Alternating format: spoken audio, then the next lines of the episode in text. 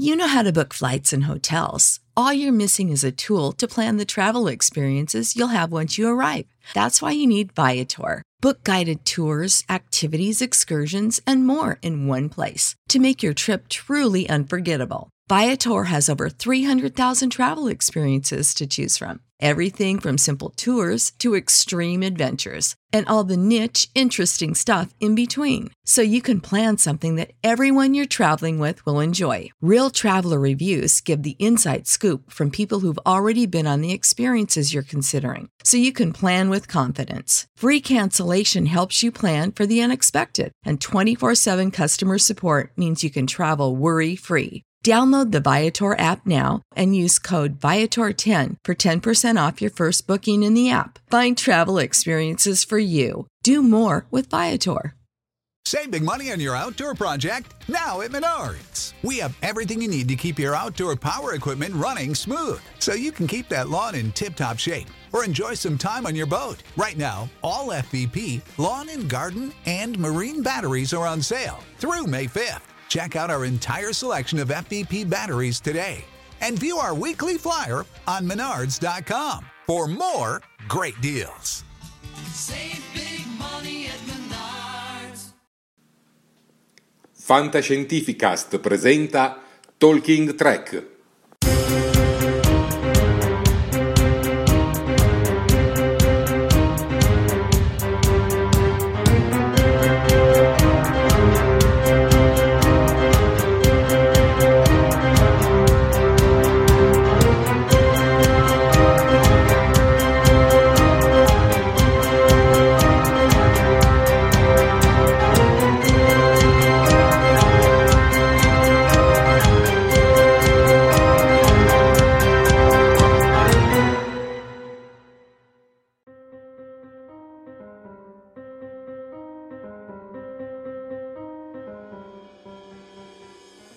Buonasera a tutti, popolo di Star Trek, e ben collegati a, su Talking Trek. Io sono Jared, l'ideatore del programma, e in compagnia con me c'è Sofia, studentessa di radio, cinema e televisione, e il nostro caro Max.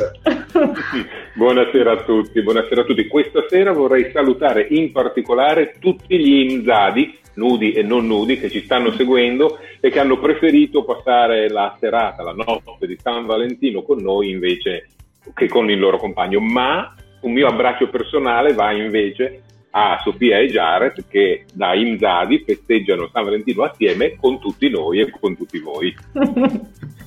Grazie.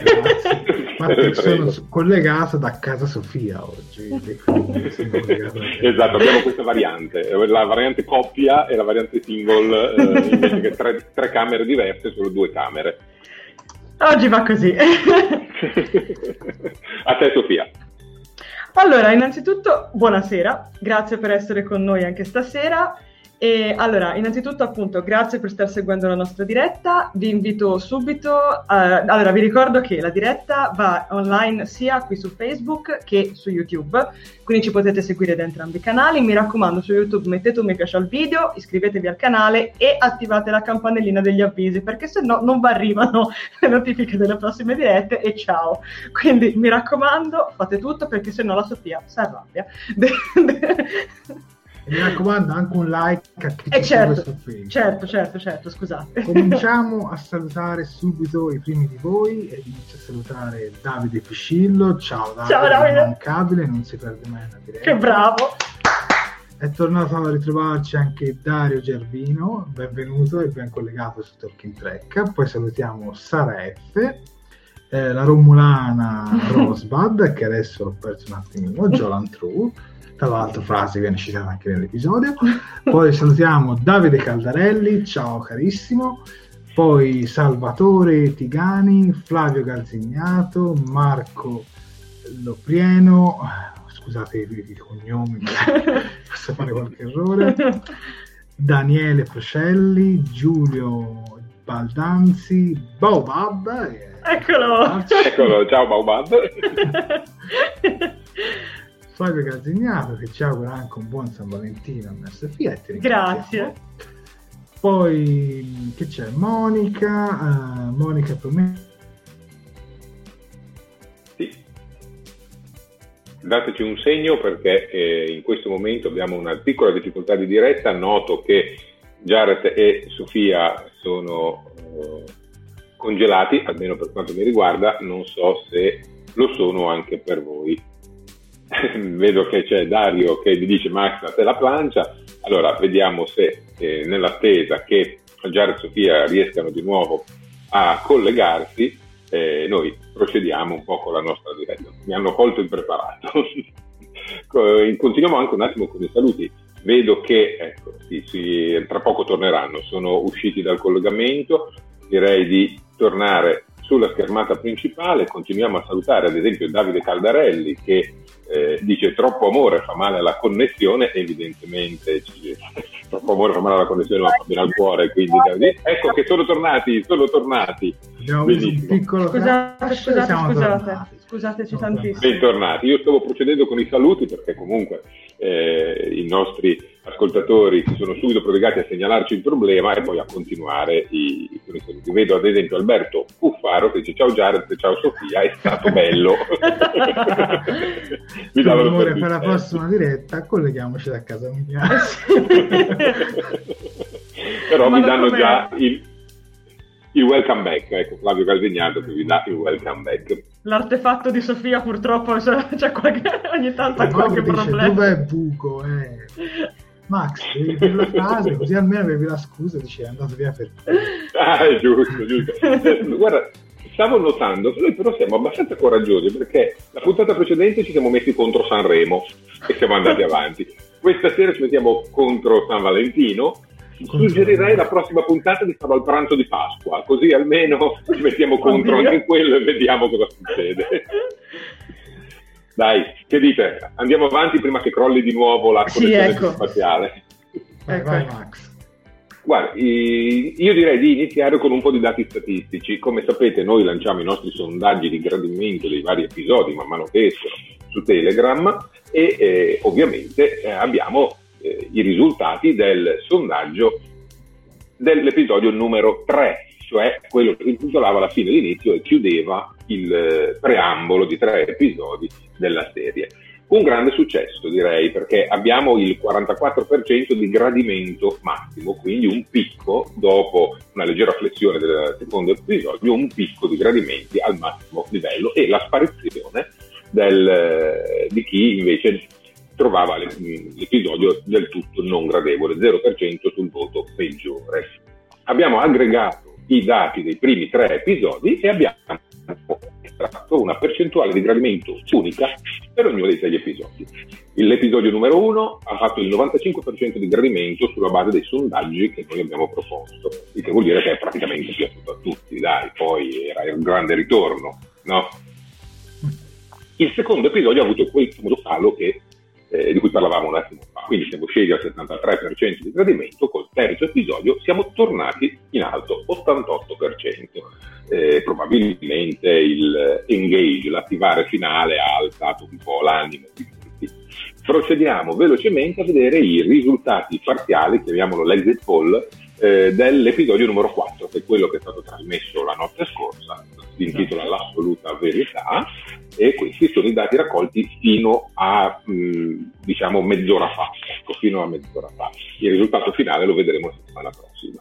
Abbiamo un gradimento medio, molto alto comunque in confronto ai primi tre voti negativi, però non è il eh, voto massimo, il dieci, quello che prevale, è un sei sette, quindi mm-hmm. probabilmente c'è qualche cosa che ha destato qualche dubbio. Eh, se ne vedranno delle belle stasera. E direi dunque, Max, a questo punto di fare anche le nostre pagelle, le pagelle di Star Trek, in cui noi diamo i nostri voti.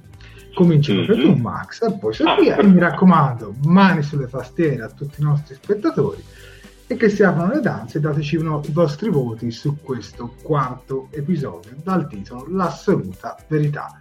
Vai, Max. Allora, io ci ho pensato tanto, ho visto questo episodio finora tre volte eh, e ho dei momenti in cui mi piace moltissimo, dei momenti in cui mi piace veramente poco. ho trovato alcune scene, ne parleremo poi più avanti, però alcune scene abbastanza assurde e altre invece molto tenere e carine. Non discuto della parte tecnica, perché la parte tecnica registica la lascio chiaramente a Sofia, che è più competente. Eh, come impressione di pancia io starei su un sette, non mi sbilancio, non vado tanto in alto. Ho trovato bellissimo l'inizio con il baby Elnor, eh, proprio poetico, commovente, fantastico, un po' deludente lo sviluppo e poi non perfetta la battaglia finale, ma il colpo di scena finale poi ti fa rialzare quel mezzo punto, perché vabbè, non può che essere così. Jared, Sofia, voi invece? Allora, eh, dunque, io a malincuore scendo, perché rispetto... Io ero sempre stata quella un pochino più alta di voti, devo dire, nel, soprattutto nel secondo e nel terzo episodio. Mi ricordo che nello scorso episodio ce l'avevamo anche scontrati su una scena in particolare, eh, però qua mi tocca dare un sei. Un sei molto stiracchiato, perché sinceramente molte cose non mi sono piaciute. Uh, l'ho visto due volte e purtroppo più ci penso e più mi vengono in mente delle cose che non mi tornano. Per quanto riguarda la regia, vi dico molto velocemente, poi magari l'affronteremo meglio, che se non ci fosse stato scritto che, o che comunque se non avessi saputo che c'era Frakes dietro tutto questo, non avrei mai sospettato che ci sarebbe stato lui, cioè perché la regia purtroppo qui è scesa secondo me, però magari ne parliamo più avanti, non mi voglio dilungare troppo. E Jared, tu che dici? Eh, adesso arriva il tasto dolente, perché ai io ai. devo purtroppo dare la prima bocciatura ah. e gli do un cinque e mezzo, voglio essere onesto, un cinque e mezzo, un po' come dice il nostro caro Dario Gerbino, con dolore nel cuore, cinque e mezzo. Ai, ai, ai. Purtroppo non giustifico questa lentezza, l'ho scritto anche nel nostro gruppo Picard, perché siamo arrivati al quarto episodio e per me si potevano tutti compensare in un unico episodio pilota a lungo. Al e invece siamo quasi al mid-season, e mid-season nel senso metà stagione, e ancora mezzi personaggi devono salire a bordo. Ecco. Poi i motivi li divulgherò nel corso della puntata, quando cominceremo a fare degli spoiler. Purtroppo questa puntata non ha fatto breccia su di me, sono stato anch'io comunque sempre un po' più alto, però via, non, ha, non è stata una puntata perfetta, almeno secondo me. Eh, non è stata, no, direi. Eh, no. Adesso diamo, comunque adesso giustamente diamo spazio, scusa Max, diamo, vai, vai, diamo spazio ai nostri cari spettatori, che loro sono la voce di Talking Trek, esatto. E vediamo un po' che voti hanno dato. Sara è dato un sette e mezzo, mm. Vediamo se li riesco a recuperare tutti, perché c'era anche qualcuno. C'era qui, qualcuno, no? c'era qualcuno. Eh, Daniele Amore, ecco qui. Daniele Amore sei sette, ottimista. sei al sette, Davide Piscillo otto, il caro Dario Gerbino la pensa come me, infatti ha dato cinque e mezzo. Niccolò Peroni sette più, Riccardo Frasca sette e mezzo.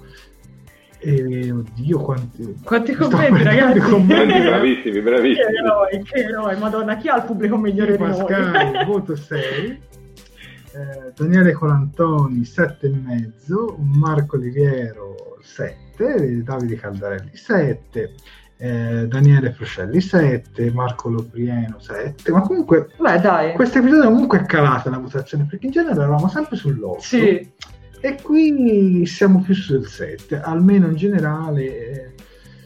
Eh... Allora, vediamo un po' anche gli altri, scusatemi. Fabrizio Secchi otto, non capisco cinque, poi ti divulgheremo durante la puntata. Ma infatti noi vogliamo eh, sentire anche l'opinione di certo, chi ha dei voti completamente certo. diversi Io dai nostri, eh, per carità. Dico, questa è la mia opinione, voi siete certo. bellissimi di non condividerla. Eh, Dio. Per carità di Dio, io non mi sento... Abbiamo... Abbiamo l'opinione Borg, abbiamo l'opinione Borg, il nostro, la nostra scheda video Nvidia, che invece è stata sintetico. Che ti dice che è un Borg, scusa? No, no, questo è ok, perché mm. poi alla fine... Dice che comunque gli è piaciuto tantissimo la puntata, per cui no, al... bene, bene. Il voto è alto, è assolutamente Ma guarda, ma alto. È bello avere però anche delle opinioni contrastanti, sì, perché sì. poi alla fine mi rendo conto che saltano fuori delle anche delle magari, eh, come si dice, degli scambi molto belli, sì, quindi... Sì, sì, sì. sì, sì devo dire. Rosbad, sette e mezzo, eh, anche lei... Malgrado il freno a mano si è ancora tirato, ma su tutta la parte del ceppione. Vabbè, non è male, però sette e mezzo come voto tutto sommato. Eh, Waldemar mi dà ragione, dice bravo Jared. Eh, comunque in generale la media, diciamo, è sul, anche Corrado gli dà un cinque e mezzo. Eh. Vabbè, comunque la media è sul, allora eh, Hernan gli dà cinque. cinque Il voto comunque, più basso, diciamola eh. tutta, per ora oscilla in linea di massima tra il sette e il cinque, sì. Quindi si può dire la sufficienza la ottiene questo episodio, però è il primo episodio di Star Trek Picard, si può dire, che non sta convincendo proprio tutti, perché bene o male nelle prime puntate magari c'erano alcuni aspetti che non ci facevano impazzire, però eravamo ancora tutti convinti. Questo episodio però succede una cosa alla fine che sicuramente li ha convinti tutti. Però dai, io comunque direi Max di non perdere altro tempo. Eh, ah, tra l'altro è arrivato un dieci. È arrivato no, un... Simona Picchiani, Simona Picchiani wow, dice, alta la media, alta la media. Ah, mi raccomando, dici perché, eh, Simona, cavolo. Dunque, io direi di lanciare il nostro spoiler alert, assordare tutti quanti e poi cominciare a parlare di questo episodio numero quattro, diretto da Jonathan Frakes e sì. Max. E invece io prima di partire con gli spoiler alert volevo fare un tributo ai no- al nostro ah, pubblico, certo. volevo fare ah, un tributo certo. al nostro pubblico. La puntata scorsa avevamo chiesto fotografateci, fotografate la diretta e mandateci eh, questo fotogramma che poi vi mandiamo in onda. E così abbiamo fatto con coloro che hanno eh, deciso di condividere con noi i momenti della diretta della eh, settimana scorsa. Abbiamo Gabriele Manco che ci ha immortalati dal telefono, direi, in, in questo momento ilare, ridiamo tutti ed è bellissimo. Abbiamo Gianni Secca che ci ha contattato dicendo che non aveva visto la puntata, ma l'aveva recuperata il giorno dopo, cioè no, solo in versione audio mentre andava a lavorare e gli tenevamo compagnia. Ma proprio poco prima della diretta ci ha fatto una sorpresa, ci ha ricontattato e Gianni oh. Secca ha detto: non ho la foto della diretta della settimana scorsa, ma ci guarderà su uno schermo da cento pollici, per cui se non vi siete fatti bene il trucco, ragazzi, o avete qualche brufolo di troppo, occhio che su cento pollici vede tutto, si vede tutto. Poi invece torniamo ai eh, ascoltatori che ci hanno immortalato sempre la settimana scorsa, Giusy Morabito con tutto il flusso anche di commenti, eh, poi abbiamo dal suo tablet Monica Prometti, eccola qua, uh-huh. Tino Barletta dal televisore o schermo del computer ha fatto una un'immagine, una foto Del, dello schermo durante un momento di discussione e poi dettaglione su di noi proprio per evidenziare. Se non sbaglio è proprio un fotografo. Sì, lui tra l'altro è un fotografo, eh. è un tra l'altro, fotografo. Ragazzi, complimenti per avermi sempre beccato con le mie facce migliori durante tutto il corso delle foto, perché tra tutti, ragazzi, Max, bravi. Max, Max devo dire complimenti, io ho sempre delle facce angoscianti. Però, ma no, vabbè. ma dai, dai. Per questo episodio è tutto, vi, vi mandiamo un'ulteriore sfida. Inviateci nell'arco della settimana un vostro selfie mentre ci state guardando, quindi selfie di voi e dello schermo, del telefono, in qualche modo allo specchio, fate come, come riuscite, però selfie, esatto. E mandatecelo eh, tramite il messenger di Facebook, scrivete scriveteci sulla pagina e... esatto, e contattateci in qualche modo e noi la prossima puntata vi rimandiamo in onda con il selfie e così ci vi possiamo assolutamente vedere. Adesso Jared, ringraziando Adesso... ancora il pubblico che continua a seguirci, partiamo pure con lo spoiler alert. Adesso tutti ad assordarsi, tutti con...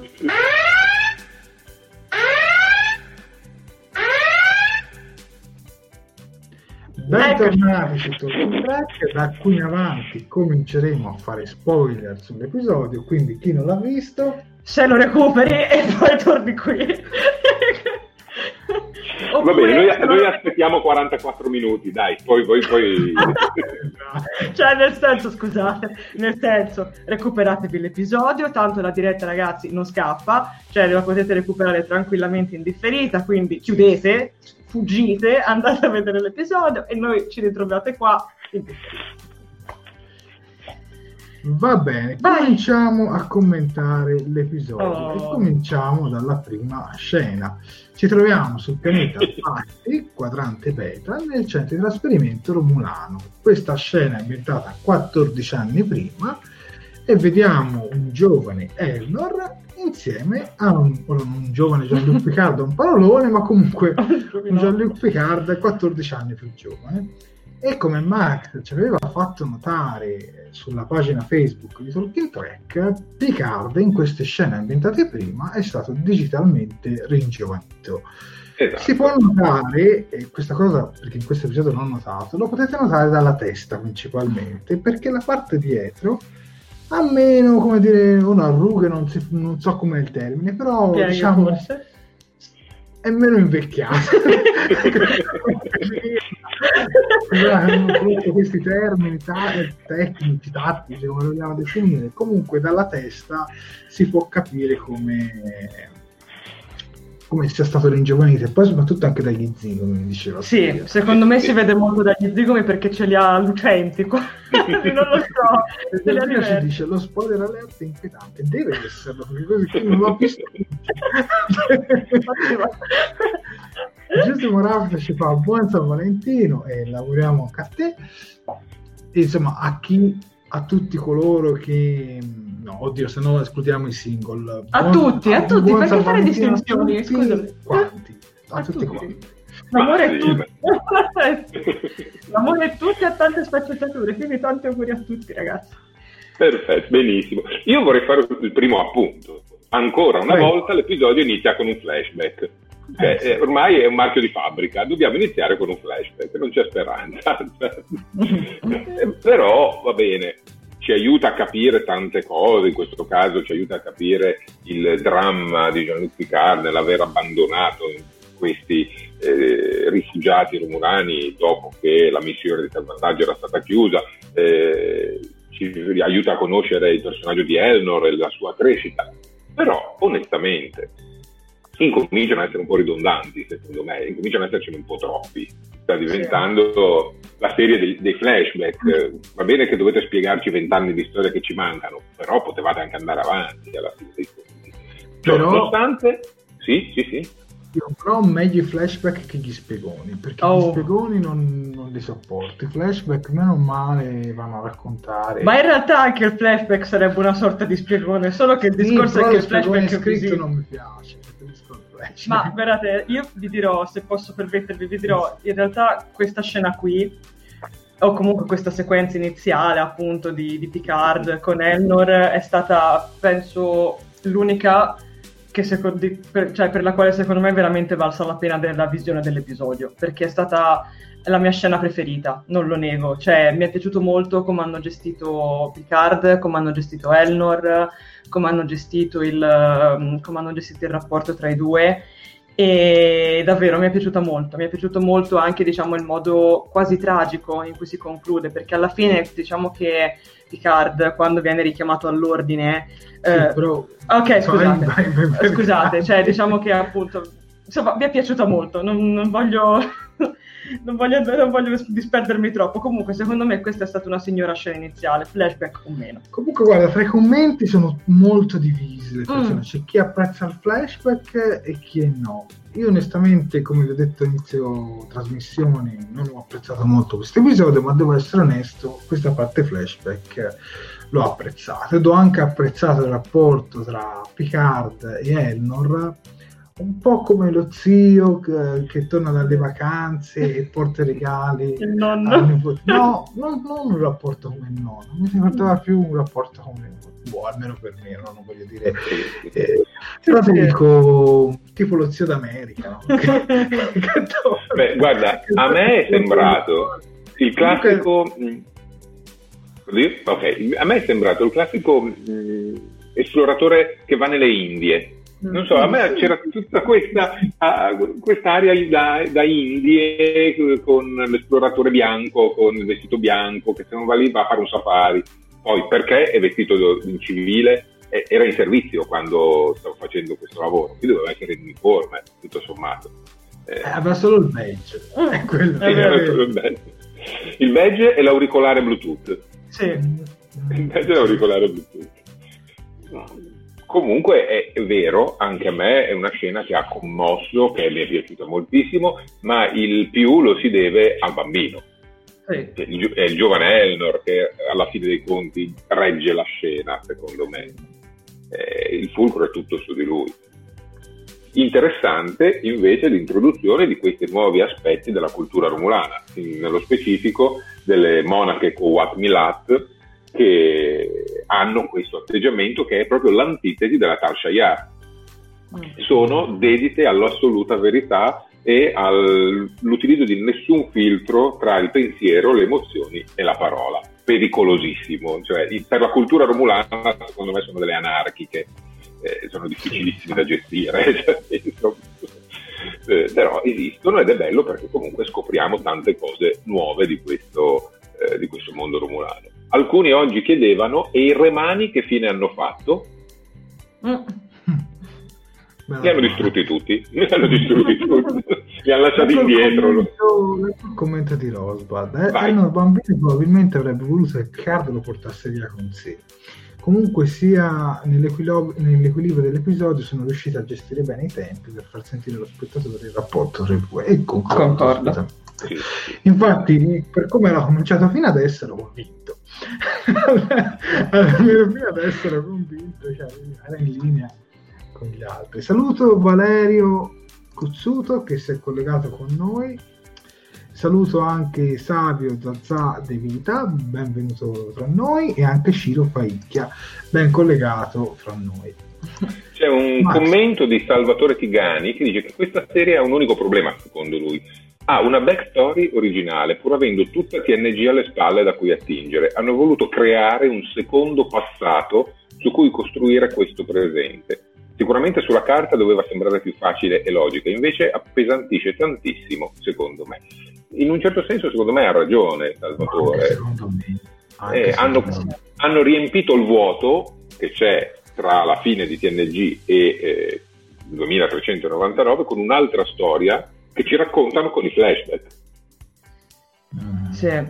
E lasciano sì tanti, tanti piccoli riferimenti eh, goderecci al, a quello che è stato The Next Generation, però hanno costruito tutta un'altra storia, in effetti, infatti, e hanno anche ridefinito il personaggio, se ci pensate. Sì, sì, ma infatti leggevo proprio sui gruppi che qualcuno si sentiva anche un po' tradito da questo rapporto fra Picard e Raffi, avrebbe voluto che lì ci fosse stato un Jonathan Frakes, ci fosse stato un Riker, una Diana Troy, un mm. Jordan, e questo purtroppo do ragione veramente a Salvatore. Leggo anche un commento sì. di Marco Loprieno, Loprieno, scusami Marco. Le monache sembrerebbero l'eco del cordone con eh, ombelicale che collegherebbe la cultura romulana e quella vulcane- a quella vulcaniana, e devo dire che comunque sono abbastanza d'accordo, non so mm. tu Max. Sì, sì, sì, sì, sì, qui abbiamo le emozioni, però sono emozioni gestite come se fossero dei vulcaniani, nel senso non si mente mai e, mm. e si è trasparenti da quel punto di vista. È, è il terzo tassello, no? Il terzo mm. tassello tra i romulani e i vulcaniani. Rosbad dice non solo eh, la Qowat Milat è l'antitesi della Tal Shiar, ma anche della soppressione vulcaniana delle emozioni, il che è interessante. Elnor si presenta come una sorta di anti-Spock. Ecco, secondo me ci sono tantissime analog- analogie costruttive tra eh, Discovery e Picard come serie. Eh, se Elnor è una sorta di Spock, qui vediamo un Elnor bambino, come abbiamo visto nel Discovery uno Spock bambino, e poi lo vediamo cresciuto con un bagaglio da portarsi dietro e da, da, da, da modificare, crescere e definire. Idem abbiamo un, un rapporto di coppia, quello che era eh, il rapporto tra L'Rell e Ash Tyler, qui lo abbiamo riproposto con eh, Narek e Soji. Eh, poi eh, abbiamo il personaggio molto simile a Silvia Tilli che è la dottoressa Giurati, cioè ci sono dei parallelismi notevoli secondo me nella costruzione dei personaggi e delle storie. ribadisco, lo dico sempre, alla fine il comparto autorale e produttivo è lo stesso, e ogni tanto secondo me si sente proprio sì. questa, questa cosa, secondo me si sente molto. Concordo. Mm. Io direi, Max, di andare avanti e arriviamo certo. alla scena sul punto ologrammi, dove ricostruiamo... Sì, sì, abbiamo un, una veloce introduzione, uno scambio di coppia qui vicino a San Valentino tra la dottoressa eh, tra la dottoressa Giurati e Rios, e poi si va sul ponte ologrammi. Ecco, qui rivediamo la ricostruzione dello Chateau Picard mm. e vediamo anche un altro ologramma. Tra l'altro poi se ne vedrà anche un altro ancora. C'è una schiera questo infinita di ologrammi, ragazzi. Beh, sicuramente tutto questo conferma quel vecchio articolo che uscì, mi sembra, l'estate scorsa, dove si parlava di un ologramma tuttofare mm. e quindi effettivamente secondo me a questo punto si può dire che era vero, perché almeno quel personaggio è stato mantenuto. eh... Io penso che questa, uh, questa scena abbia un errore madornale mm. ed è il fatto che abbiano utilizzato la ricostruzione olografica dello studio di Picard. Picard negli episodi che abbiamo appena visto praticamente rinnega tutto quello che ha lasciato Picard. Sì, sì. Vede le stelle, lui vuole andare, vuole correre verso il cielo, verso le avventure. Non si è mai sentito a casa. Sì, esatto. E poi si rifà ricostruire. Eh, esatto, cioè, non, non ha molto Io senso. Avrei fatto number one olografico. Infatti, guardate, quando, quando io ho visto lui dentro lo chateau, o che comunque guardava dalla finestra, che comunque c'erano, cosa sono, tipo gli uccelli che volavano, io la prima sì. cosa che ho pensato è stata, di nuovo? Cioè, cioè, guarda, mi era salita un'angoscia perché ho detto, cavoli, ci abbiamo messo tre episodi per cominciare a muoverci, ad andare via, e adesso siamo di nuovo qua. Poi per fortuna è saltato fuori che era un ologramma con tutti i sei ma del caso, come avete appena, appena sottolineato. Però guarda, all'inizio mi era preso un'ansia, perché posso, posso dirlo subito, il problema secondo me di questo episodio è che non succede niente, cioè, o comunque che non si va avanti, cioè si rimane fermi lì. Poi ne parliamo meglio, però alla fine qualcosa succede, però sì, però accidenti, quarantadue ecco, minuti di episodio per, per un continuo programmi non mi è piaciuta, se posso essere onesto, anche perché Raff arriva lì tutta arrabbiata e poi eh sai Picard, affrontiamo un problema alla volta, non mi ricordo come sì. si dice, cioè, è come se avessi detto vabbè vai, purtroppo non lo so, anche qui poi vengono citate queste Qowat Milat, come si chiama il professore, queste suore guerriere, poi vengono citati i ranger di, Fna- di Fenris, Fenris, le guardie di Fenris in italiano, fanno, che poi riguardano riguardano sette di nove, però vengono buttate dentro tutte queste informazioni, ma io trovo in modo molto frettoloso, cioè ah. perché altro in questa scena qua ho detto che sia una scena che farfuglia molto, non lo so, non mi è sembrata molto chiara, infatti anche questa scena qua io... ma più che altro sai qual è, cioè, secondo me il problema Sono è convinta. questo, cioè il problema secondo me è questo, che comunque alla fine, poi ditemi anche voi se siete d'accordo o meno, cioè il discorso è questo, in tre episodi, questo con, con quattro contando anche questo, hanno messo veramente tanta carne al fuoco, perché se ci guardiamo alla fine ci sono veramente tantissime cose, ci hanno raccontato un botto di roba, e la Tal Shiar e le organizzazioni segrete e i Romulani e quindici personaggi presentati tutti in una volta, cioè è il passato di Picard e il rapporto allo Chateau, cioè ci hanno buttato dentro un sacco di roba.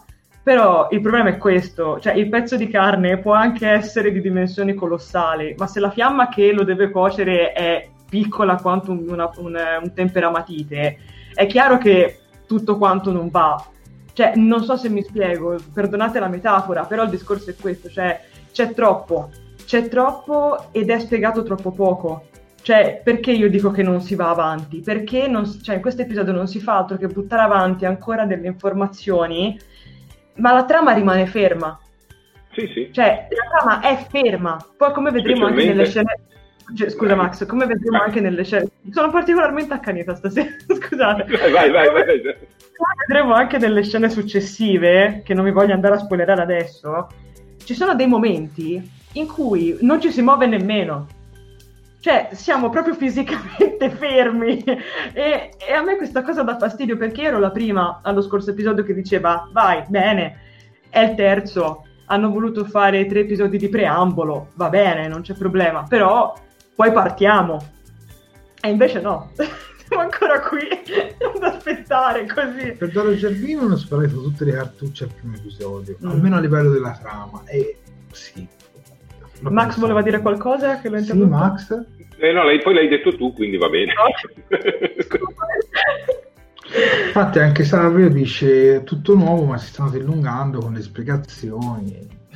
Sì, poi per carità, eh, magari a qualcuno piace questo stile perché si distacca totalmente dallo stile di Discovery, che è molto più ritmico, mettiamola così.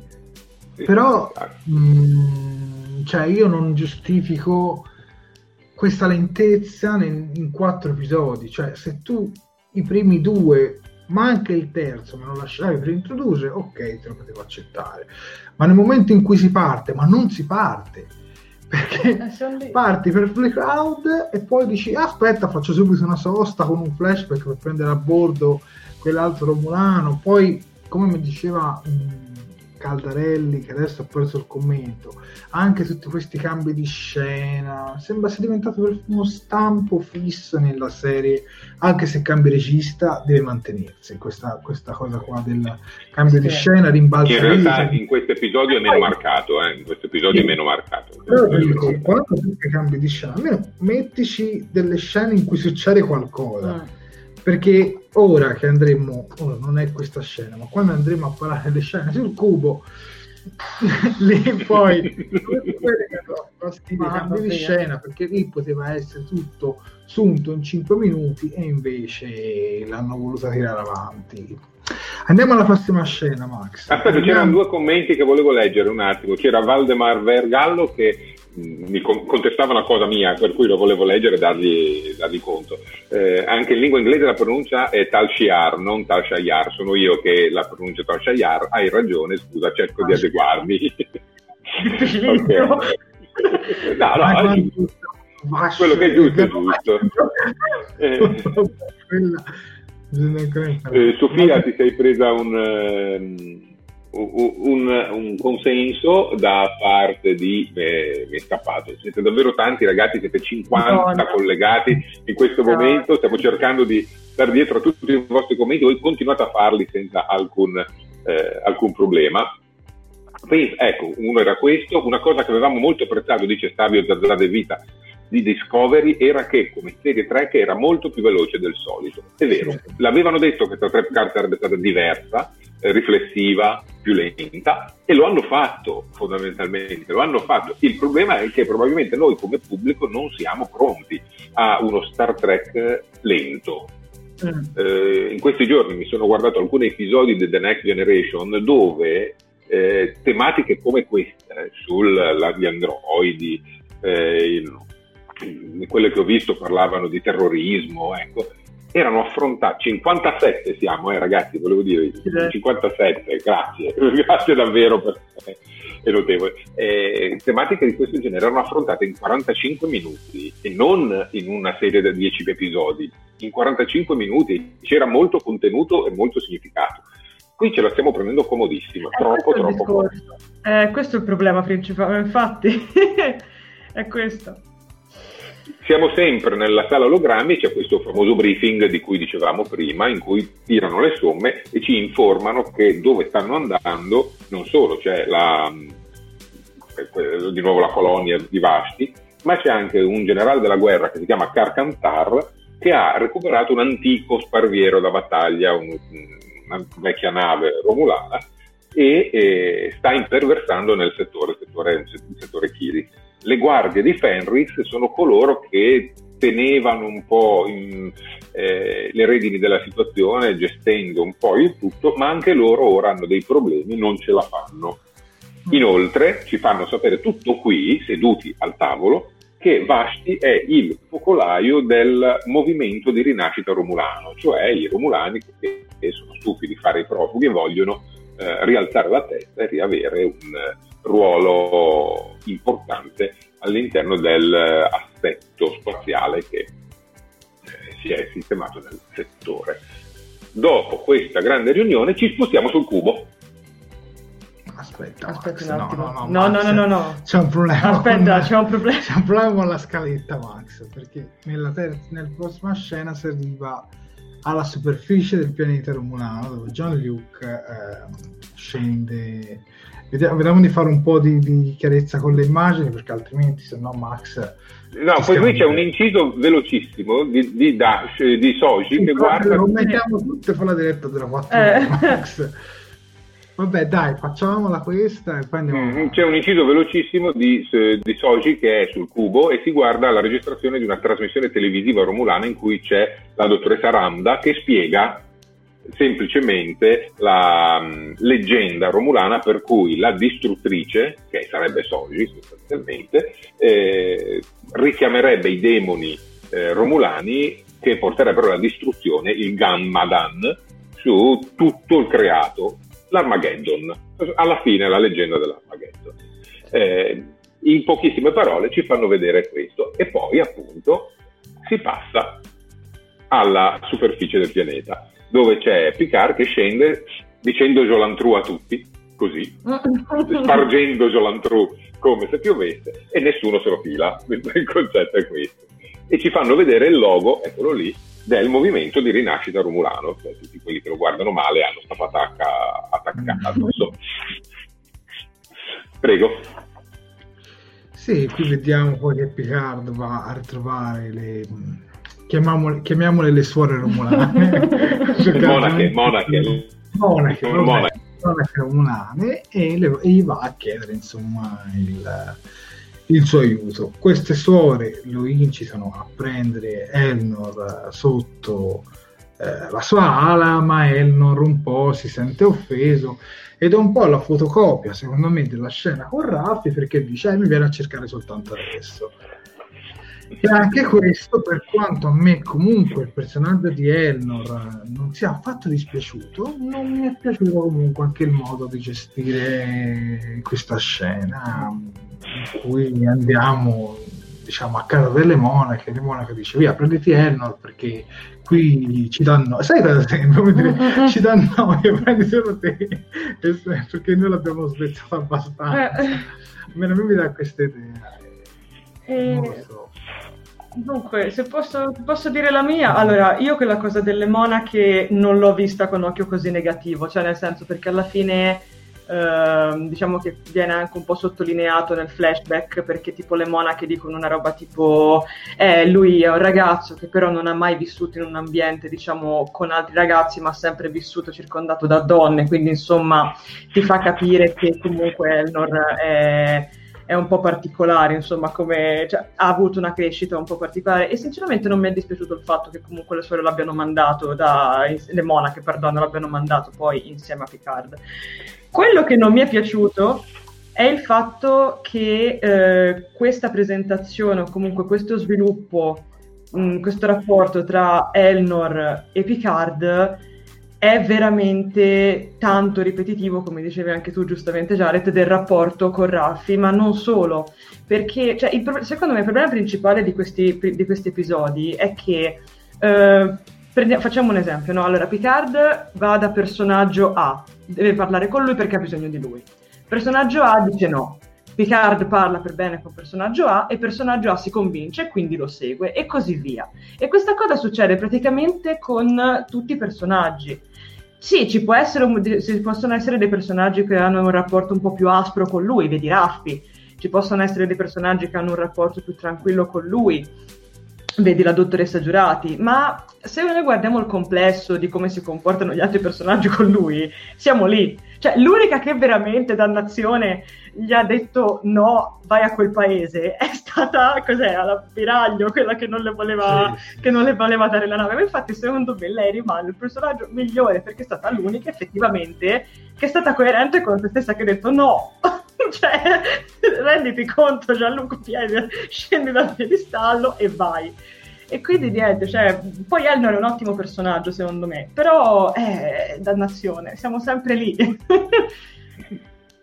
Eh, io anche in questo caso trovo che ci sia un errore narrativo, perché non ci hanno spiegato il motivo per cui Elnor rimane con le monache. Le monache sotto l'albero dove sono hanno tutto un villaggio pieno di gente, gente a cui è morto un parente, hanno perso un figlio, lo dicono. E eh, vabbè, ma mandalo lì Elnor, mandalo in affidamento a una famiglia romulana che sta lì sotto e cresce normalmente a giocare a pallone, a fare tutte le cose che fanno tutti i ragazzotti romulani, invece che rimanere su con loro. Se lo sono venute a tenere lì alla fine dei conti e non ce l'hanno spiegato il perché deve rimanere lì. E ok, doveva aspettare il ritorno di Picard, non è tornato, vai a vivere la tua vita.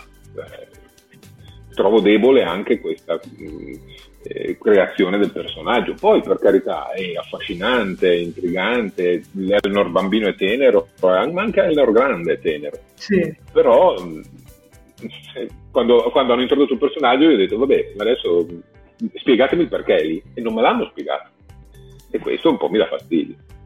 mm, no, mm. Ma... poi se vogliamo parlare anche dell'ambientazione con tutte queste spade, non lo so, boh, cioè, lo trovo veramente poco in linea con i futuri che ci mostravano in Star Trek, mm. perché mh, ora tu non hai mai visto la società romulana, se non proprio in Nemesis, al di fuori comunque delle uniformi, tutte queste cose qui, un po' in queste colonie, ma non, non mi è mai sembrato che i romulani fossero una società con, che andassero a giro con le spade messe così alla D'Artagnan, che abbiamo citato qui poco prima. Non lo so, lo trovo un po' anacronistico. Che poi non voglio parlare della scena successiva perché poi ci arriveremo a parlarne. Però vabbè, però lo dico dopo, perché ah, bravo.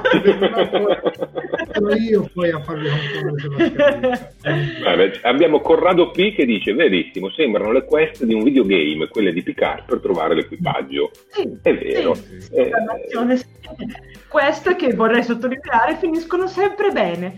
Però vabbè. Salvatore Tigani ne dà un'interpretazione più poetica e dice che probabilmente Picard è una storia corale, un gruppo di eroi che viene chiamata all'avventura da questo semidio Picard, che come da tradizione deve prima rifiutare la chiamata e poi accettarla. Secondo lui il gruppo lo stanno formando e presentando bene, nella seconda stagione li ameremo come la crew di T N G dopo tante stagioni.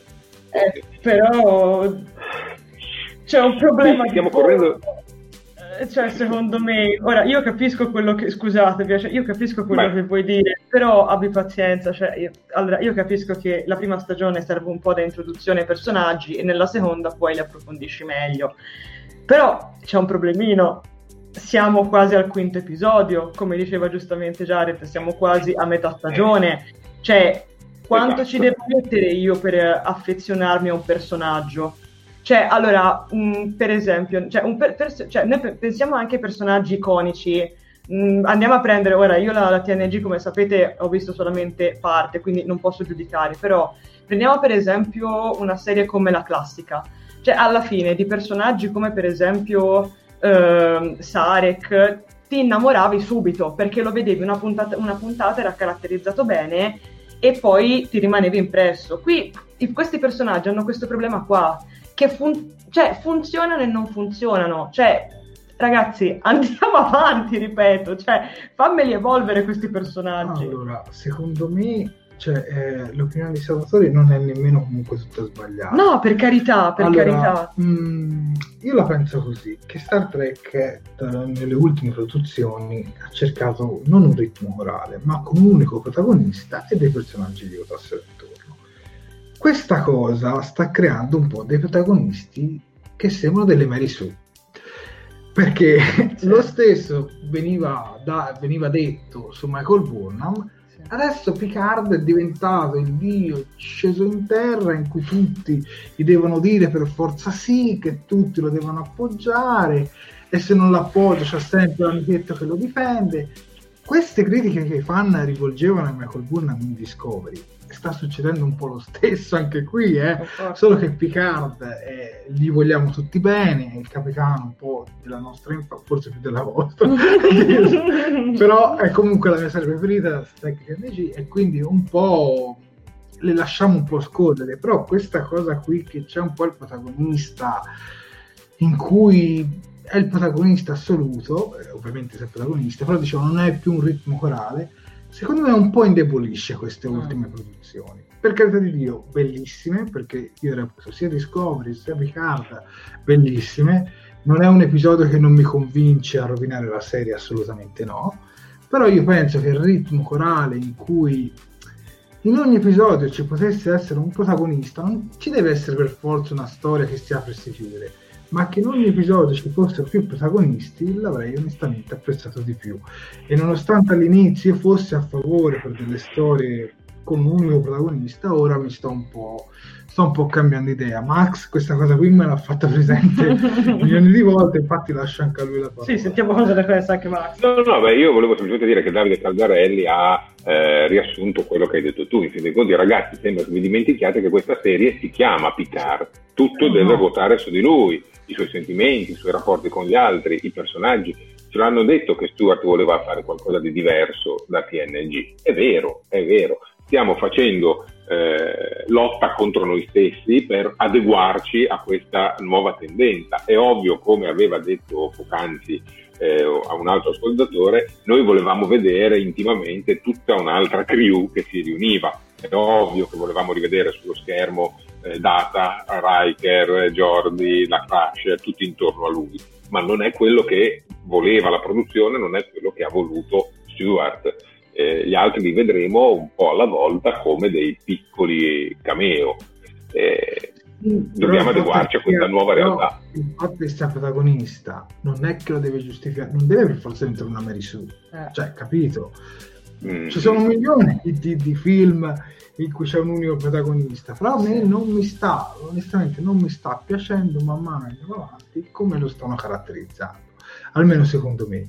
E secondo me siamo un po' sulla falsariga di Burnham, solo che Burnham aveva un po' quei modi di fare un po' da insubordinata, però Picard un pochino, anche lui sta facendo, sta andando un po' su questa linea, soprattutto da quando la federazione l'ha buttato fuori. E quindi per questo ci trovo un po' delle assonanze fra le due serie, soprattutto su come sviluppare il protagonista e tutti i personaggi che lo sono attorno, almeno secondo me, poi magari sbaglierò.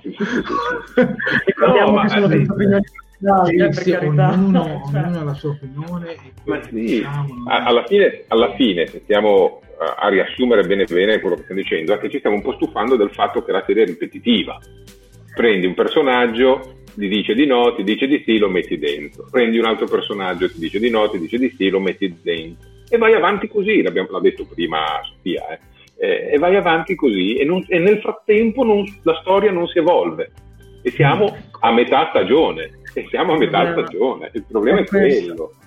Eh, infatti, mh, vediamo che cosa succede dopo. Finalmente eh, Picard incontra Elnor cresciuto, hanno un confronto, in fin dei conti, lui vorrebbe vendicarsi di essere stato abbandonato, e quando, lui, quando Picard gli chiede Eh, di aiutarlo e di diventare il suo Kalantakai, eh, lui gli dice no, no eh. non lo faccio, appunto. Eh, lo più, appunto, ragazzi. Eh, con, eh, che siamo un po' la propria dei raffi, dice mi viene a cercare solo ora. Esatto, esatto. Al che comunicano a Picard, guarda che tra sette minuti ci arriva addosso lo sparviero romulano, preparati che devi essere teletrasportato via. E Picard ci lascia un attimo sospesi perché ci spostiamo sul cubo Borg. Cubo Borg. E qui finalmente, al di là di tutte le scene, posso dire che questo è stato il punto più basso fino ad ora della serie, perché onestamente non siamo andati avanti a fare niente, cioè non succede niente. Sappiamo che lei cerca informazioni su Ramda, Eh, sul, sul cubo Borg, sull'astronave che la riguardava, bla bla bla, si vedono sempre loro due che fanno i piccioncini, però cioè, per me sono gestiti veramente in modo brutto, brutto, cioè non mi piacevano nemmeno Burnham e Tyler, eh. ci mancherebbe, però in confronto a loro le rimpiango, per sapere la verità, e soprattutto, e soprattutto l'attore di Narek secondo me non è un grande attore, cioè l'aveva già dimostrato in qualche episodio prima che non fosse un grande attore, ma si vede anche come l'attrice Isa Brionz sia comunque migliore di lui, secondo me, perché, ma lo vedi, cioè, lo vedi quando fanno confronti con i primi piani, non lo so, sembra un po' un bugo. No, io volevo, volevo sottolineare, sarei anche contento, guarda. No, io volevo sottolineare il commento di Daniele Amore, che dice: no, il cubo dell'amore. E quando? Nel giorno di San Valentino. È proprio la quadratura del cubo, questo. A me mi viene neanche da Gerbino mi dà ragione, questi due non si possono vedere, potevate no, guardarci, scusate, scusate, forse sono io che mi faccio i complotti, però a me in realtà mi viene da pensare che questa scena qua esista, e anche ciò che viene dopo, perché non è trascurabile mm. ciò che viene dopo, sia stata fatta effettivamente perché è, cioè, andata in onda appunto il tredici di febbraio, che è il giorno prima di San Valentino, quindi io ho come un certo sospetto che questa scena qua sia stata inserita apposta, perché lo fanno, cioè ci sono serie televisive che hanno un'intera, un'intera puntata magari dedicata al Natale piuttosto che al giorno del ringraziamento, quindi secondo me c'è qualcosa. Ma guarda, che... ma anche il commento di Marco sì, sì. volete mettere la romance, la zia, sì. ma è tutto di un altro livello, ma, ma anche quella tra trip e Tipolla, cioè era tutta sviluppata, poi certo gli dà un due di picche poi Tipolla a un certo punto, comunque ma, eh, poi il... sul finale poi si recupera, ma il problema ma erano fatte ma erano, ma erano, ma era gestita totalmente meglio. Que- questa storia qui, questi si vedono che si innamorano così, eh, non, ma sai qual è non il ci problema? Sono sviluppi fatti bene, e, non, e quando continuano a, a rapportarsi fra loro, secondo me è un allungare il brodo e basta. Ma sai non, qual... è, non c'è una fase in cui si, tu dici ah ecco ora giustifica perché Narek si comporta così o così, no, secondo me non c'è. Ora oggi io sarò particolarmente acido da quel che mi sentire, ma per questo episodio. Ma sai qual è secondo me il problema principale? Poi magari ditemi anche voi. Cioè, il discorso è questo, che eh, il problema di questa storia è che è nata all'incontrario. Cioè, perché è nata che praticamente eh, cioè, loro sono già arrivati al sodo. Cioè, si sono visti, si sono visti e sono arrivati al sodo. Adesso... ci stanno facendo vedere, non sanno più che fare. Hai capito? Cioè, eh, ora, per carità, va bene, a me va bene che tu mi fai una cosa del genere, perché ci sta, perché è anche una storia di, anche, cioè può anche essere un modo un pochino più eh, interessante, o comunque un pochino più fuori dagli schemi per raccontare una storia d'amore, un rapporto, però me lo devi saper far bene, perché se me lo fai in questa maniera salta fuori un gran troiaio, mi dispiace dirlo così. Purtroppo. Comunque anche tra i commenti leggo, magari sbaglio, magari a qualcuno è piaciuta, certo, perché però carità. Vedo che comunque tra i commenti meno male almeno su questa cosa concordano in una parte con me, perché vedo che... Vabbè, ma il pattinaggio su, su umido è terribile, è terribile a mostrare mamma di questa cosa. No no, ancora no, non ce l'ho, non ce l'ho. Io, io mi sono Io mi sono sentita in imbarazzo, cioè io ero sul divano con la mia bella tazza di caffè stamattina alle nove, perché orario perfetto per visionare prima di cominciare una lunga giornata di studi, ero lì, a un certo punto è successo, quando stava per succedere ho pensato no, non lo farei davvero, no Narek, Narek no, Narek no, e poi invece è successo, e io ho sentito un lungo brivido sulla schiena, ho detto no, quindi... Oh, guarda, eh, esatto, volevo arrivare a questo, volevo arrivare a Rosbad. Eh, sono arrivato anch'io al punto di, di, di sperare che Rizzo, o come si chiama la sorella, non lo sappiamo il nome romulano, di Narek, basta, fai fuori Narek e prendi in pugno la situazione perché è insostenibile. Dopo Wesley Narek al P G più stupido, bravo! Marco Loprieno. Sì, sì, bravo. Ma guarda che all'inizio, come l'avevano presentata, a me non dispiaceva, salvo che più si va avanti più questa storia non è, che poi mi dispiace per il personaggio di Soji, perché secondo me il personaggio di Soji uh, sta facendo un casino eh, il personaggio di Soji ha del potenziale, è il personaggio di Narek che appiattisce tutto e che rende piatto poi anche il loro rapporto. Secondo me va a finire che è Soji che glielo mette nel all'altro, all'altro, all'altro. Infatti anche la sorella poi nelle scene successive che lo fanno tanto, guarda sta attento perché a me mi sa che qua è lei che, che te la sta tirando a te, E secondo me va a finire in quel modo, ma perché sì, mi sembra ma troppo... Sicuro, ma di sicuro, ragazzi. Rosbad, Narek è la vergogna del suo popolo. Narek infame. Ci prenderanno tutti i gay. No, no, sto scherzando. Scusate, abbiamo, abbiamo un ritorno di Diego il Fisco che non sentivamo da, da qualche no. tempo, e dice: infatti, per San Valentino, anche secondo me si ricollega alla tua eh, ipotesi che la scena sia stata costruita proprio perché messa in onda il giorno di San Valentino.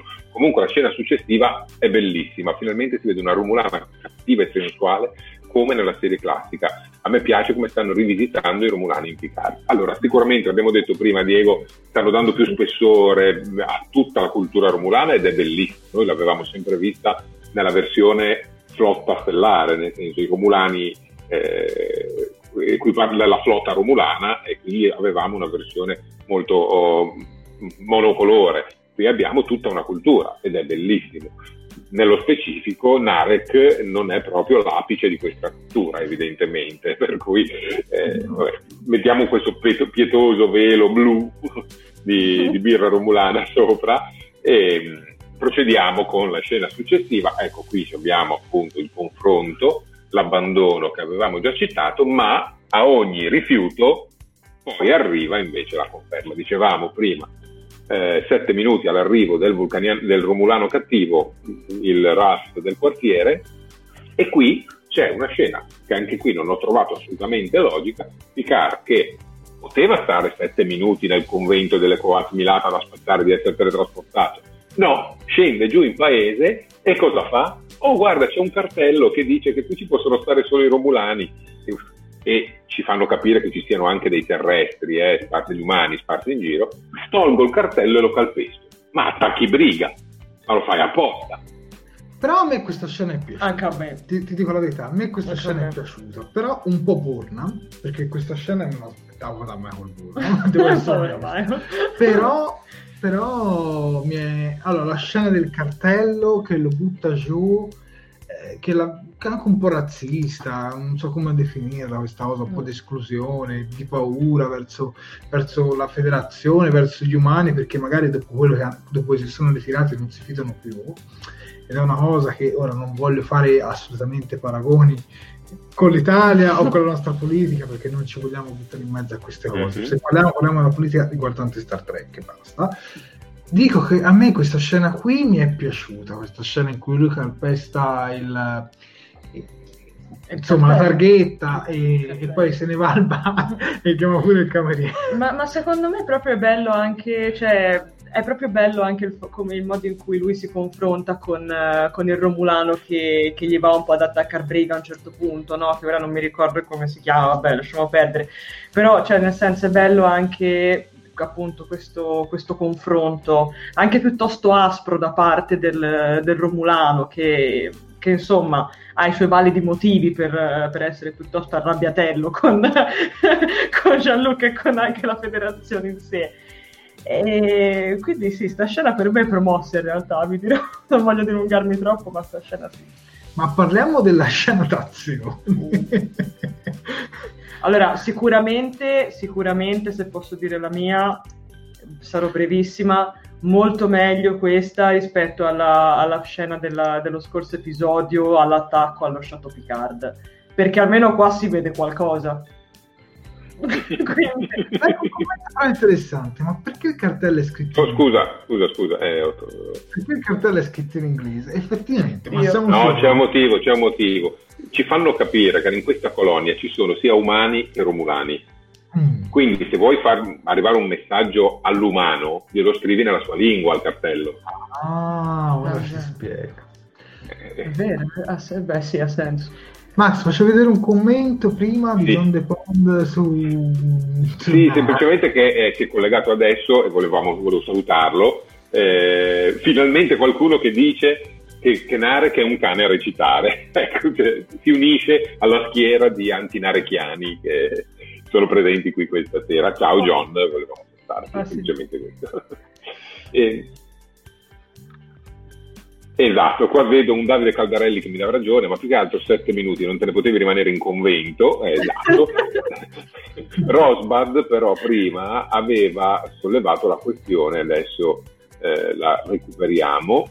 Se la recupero ma io, Max. Vai, vai, vai, tocca a te. Eccola, Eccola qui. qui. Dice che in questo caso Picard fa, fa l'infame, nel senso si mette volutamente in pericolo perché così sa che Elnor accorre in suo aiuto.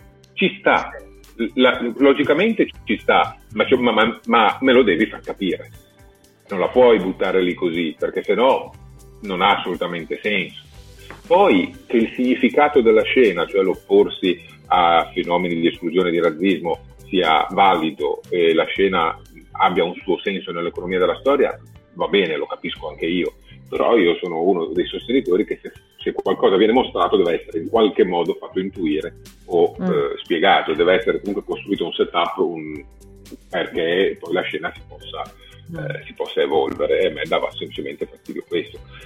Poi vabbè, arriva il Super Saiyan che fa... fa la tua magia con la spada e, vabbè, e risolve tutto. Sì, però lì io non come sceglievo, perché la Giorgiù con la scena lì te l'hai girata benissimo, però... senza fare tutti quegli effetti di quella rotolata. No. Però secondo me la scena del taglio della testa è divertente, cioè tutto sommato ha una carica, ah. ha quella carica simpatica che non ha la scena del pattinaggio adesso, sul cubo. Adesso vado a dirvi quella cosa che io con la scena in sospeso gli ho detto. Ecco, perché c'hanno queste spade, poi arriva il tizio, si fa grande e dice ah ma adesso se tiro fuori il disgregatore, ma genio del male, ma perché non l'hai tirato fuori prima? Cioè, io non lo so, siamo nel duemilatrecentonovantanove e stai ancora con le spadine da D'Artagnan, cioè, no, io lo trovo veramente anacronistico, perché non mi è mai sembrato di leggere o di vedere anche in qualche film quando si mostravano Romulus o comunque la cultura romulana, quindi non siamo su Romulus, però dove si hanno mai viste le spade tra i romulani così? Si poteva dire che i romulani erano ispirati un po' ai romani, a tutte queste cose qui, però mm, la, la, con la spada a giro così, boh, non... ti porta il disgregatore. Allora con i Klingon è diverso, perché faccio un esempio, i Klingon la battlet è parte della loro cultura e te lo hanno fatto sempre capire, e quindi tu hai una cosa che è radicata anche nella tua mente, quando pensi al Klingon pensi anche alla battlet. A Romulano non è mai pensato alla spada. Poi magari mi sbaglio, magari non ho letto qualcosa di canonico dove veniva spiegato, però non lo so, a me non mi convince questa cosa della, della cittadina con tutti con la, armati con la spada, poi quando capisce la spada non funziona allora tira fuori il disgregatore. Ma dai, su, ma dai. Diciamo che probabilmente è più un concetto di eh, ritualità, eh, è un aspetto rituale della cultura romulana e in questo caso del Qowat Milat, ma anche insito nella mentalità generale romulana che ci si sfida, ci si affronta con un'arma bianca. Infatti anche gli aggressori che eh, entrano all'interno del Chateau Picard o aggrediscono Dage hanno comunque coltelli e lame. Eh, ricordiamoci che, e ce lo ponevamo questo, questo dubbio, il fidanzato di Dage muore accoltellato fondamentalmente, e anche lì mi ricordo sì, però, che ci dicevamo eh, ma perché non gli hanno parlato, l'hanno risolta subito. Però, eh, però con i coltellini anche un po' con quella scena un po' ninja, perché questi mm. ci poteva anche stare, ma le spade proprio messe così ma D'Artagnan. Nel frattempo saluto Daniele Pinna che si è probabilmente collegato da poco, che dice la spada non è goffa o erratica come un fulminatore, è elegante invece, per tempi più civilizzati, però forse era un'altra serie, eh sì, era tutta un'altra saga, era tutta un'altra saga. Sì, infatti lo dice, ci mancava il gesto dello scatto nel guanto, sì, sì. Infatti Alessandro, hai ragione, completamente, se... hai completamente ragione. Cioè secondo me il discorso è questo, cioè allora... È interessante vedere comunque allora il fatto che, perché alla fine, cioè se noi prendiamo il discorso della spada legato a Elnor è interessante, perché comunque noi fin da, vediamo che fin da bambino lui, cioè, diciamo che c'è Picard che gli legge i tre moschettieri e gli insegna anche che cos'è una, una, mo- una mossa di una spada piuttosto che un'altra. Quindi il discorso è questo, cioè è, ha senso che comunque Narek poi prediliga una spada e che comunque se la porti dietro, perché magari può essere anche una cosa legata alla sua infanzia, appunto, eh, insomma legata alla sua infanzia. E il problema è appunto è il duello... il duello di spada davanti al bar che lascia effettivamente scettici. E come guarda, dice... guarda Sofia, sì. Io penso che comunque il personaggio di Elnor e la spada ci può anche stare, perché comunque vive in questa cosa di queste monache un po' samurai, un po' che non invecchiano. Sì, vabbè, vabbè ci, può, ci può anche stare la cosa di lui che ha la spada così, sì. Ma che tutta la società sia con tutti con le spade, ecco, quello mi ha fatto storcere, perché se quelli gli puntavano il disgregatore e lui arrivava lì con la spada e faceva il personaggio di Lupin, eh? eh Gaimon, mm-hmm. Sì. Ecco, yeah. Forse lì l'avrei accettato, scusami Sofia, forse lì l'avrei accettato, ma quella scena lì non mi ha convinto. Vuoi leggere un commento, Max? C'è John De Pond che eh, sottolinea un parallelismo interessante. La questione delle armi bianche sulle astronavi è però una cosa interessante. Non ci sono scudi o protezioni che tengano e i coltelli hanno fatto sempre molti danni. Proprio Picard ha il cuore artificiale, è vero, perché ha preso una coltellata al cuore, trapassato da parte a parte durante una rissa. Eh, e poi vabbè fa un... Eh, un accenno al fatto che i Romulani sono biologicamente compatibili con i Klingon e, e quindi dicono magari c'è qualcosa di genetico nella passione per le lame eh, in, queste, in queste... Ma guarda, è vero, molto spesso la passione per l'arma bianca, l'arma del corpo a corpo rimane in auge anche nella trasposizione fantascientifica più spinta, probabilmente proprio perché un'arma d'energia Eh, è poco adatta a un combattimento corpo a corpo, a un, comb- un combattimento ravvicinato, e quindi rimane nell'essere, diciamo, umano l'esigenza di avere qualche cosa per difendersi quando ti arriva addosso qualcuno che ti spara un pugno. E poi sono esteticamente molto più piacevoli da vedere, permettono una narrazione più corposa piuttosto che un colpo di pistola o che sia a energia o a scoppio, in dei conti. A me però piaceva troppo il phaser a raggio continuo che, che c'era una volta che resta anche in Discovery, sì, hanno fatto capire che c'è la doppia versione, però era più bellina a raggio continuo, che diventava tutta fotografia statica, sì, si fermava tutto, boh, sarò nostalgico, ma io mi cioè per carità, se parliamo dei cugini in Star Wars non lo reputo una cosa anacronistica lì. Ma in Star Trek, nel, nel modo in cui ci siamo abituati e tutto, boh, almeno per me, mi stringe. Io direi, Max, comunque di andare avanti. Sì. Vorrei... Scusate. E abbiamo quella scena con il tenente Rizzo, che qualcuno aveva citato, che, che lo sta per strozzare, diciamo. Insomma, si sta un po' stufando lei di questi modi di Narek. E noi pure, sì. E noi e pure. pure. La terza volta. La terza volta. Leggere le informazioni senza attivare questa sorta di agente dormiente e poi li uccide tutti, per scoprire da dove arrivano tutti gli altri sintetici che avrà costruito Maddox. Però, anche qui... questa scena qui saranno tre episodi di fila in cui arriva lei, fa la romanzina, guarda, non sei buono a fare niente. Cioè, se l'avessi ucciso, allora lì avrei detto, oh, gli do voto otto, e avrei salito due asticelle perché ci sarebbe stato un colpo di scena.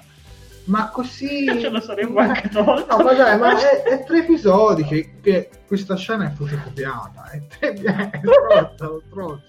È tre episodi che questa scena è fotocopiata. Sempre verso la fine dell'episodio arriva la sorella e gli fa il cazziatore. È sempre la stessa cosa. Cioè, io veramente non, non cioè, a me questa serie fino ad ora piace, però questo episodio qui l'ho trovato molto allungare il brodo e basta, ecco, mettiamola così. Il personaggio di Narek che hanno presentato e eh, di Narek, per carità di Dio, di Elnor, mi è piaciuto molto, mi è davvero piaciuto molto. In generale, poi anche quando poi viene trasportato sulla, sull'astronave, guarda, a me onestamente Elnor mi ispira fiducia nonostante l'aspetto tutto quanto. mi sembra davvero un bel personaggio, però Narek è proprio stufato. Io, se posso, sono d'accordo con il commento di... Tanto, scusate, Flavio mi dà anche ragione. Dimmi, dimmi. Io sono d'accordo con questo commento qua di, di, di Corrado, che dice: Rizzo è un personaggio potenzialmente interessante, ma la stanno utilizzando male finora. Sono d'accordo, perché secondo me lei ha tante potenzialità. Mm, perché comunque ancora è uno di quei personaggi che non conosciamo bene, cioè nel senso ci hanno dato qualche informazione, ma tante cose ancora ci devono essere rivelate, ed è effettivamente un peccato, come stai dicendo anche tu Jared, come stanno sostenendo anche tutti i nostri amici ascoltatori, che venga utilizzato come, diciamo, eh, come dire, orecchietta a fine episodio per, per chiudere il, per, per chiudere, cioè della serie, ah, ricordiamoci che c'è pure lei. È stride, stride. Però secondo me lei sarà un personaggio, almeno io sono convinto, che più avanti ci riserverà delle belle sorprese. Nella Mare, Mare che io ci annoierà fino alla fine. Io tutte le volte che la vedo, mi collego al discorso che fa Salvatore Tigani, tutte le volte che la vedo mi aspetto che alla fine finiscano a letto, cioè io percepisco più una tensione sessuale tra questi due che una tensione fraterna alla fine dei conti. Mm. Poi non lo faranno mai, non lo faranno mai perché è Star Trek, quindi non lo fanno, non sono i gemelli Lannister, eh, però cioè, la percezione mia è sempre questa, è sempre questa, e Narek è un bambocetto che è abbandonato lì a far, a far niente, vabbè. Guarda, è terribile, la parte cubo è terribile, però... Arriviamo alla scena successiva, però... Prego. Vabbè, siamo, torniamo nello spazio. Picard è tornato a bordo con Elnor, eh, però è arrivato anche eh, il, il falco da guerra romulano che, da guerra romulano, eh, che viene a combattere proprio Picard, cioè viene ad aggredire proprio Picard, eh, e quindi la sirena si deve difendere. C'è bisogno di un supporto tattico, c'è bisogno di una mano nella gestione della, della nave, perché Raffi non lo sa fare, evidentemente, non si sa non, il motivo per cui devono invocare il eh, tattico olografico di emergenza, altresì chiamato Emmet, eh, non l'abbiamo capito, questo lui parla in spagnolo, tra l'altro, parla solo in spagnolo, ed è un po', un po' sbandato, però fa il suo, il suo sporco lavoro e riesce in qualche modo a difendere la nave fino a che subentra un'altra nave, un'altra piccola nave monoposto dei, delle guardie di Fenris, che dà loro una mano e tiro dritto, non ci fermiamo a parlare di questo, vado avanti. Tiro vai, avanti. Vai, vai, vai, vai, vai. E la nave viene danneggiata, riesce comunque a fare a fette il falco romulano e con un espediente da teletrasporto all'ultimo minuto salvano il pilota, che si svela essere sette di nove. E siamo tutti zitti su questo. No, questa scena... Allora, lascio commentare. Ora prendo la parola io. Prego. Allora, il cliffhanger finale mi è assolutamente piaciuto. Il teletrasporto, okay, alla fine è una cosa tipicamente vista in Star Trek, che onestamente non mi dispiace rivedere. E no, onestamente, cioè, mi è piaciuto. Però un episodio che si salva al novantesimo con gol di Cristiano Ronaldo non mi convince, non mi convince. Mi verrebbe da dire che ci sono degli errori arbitrali.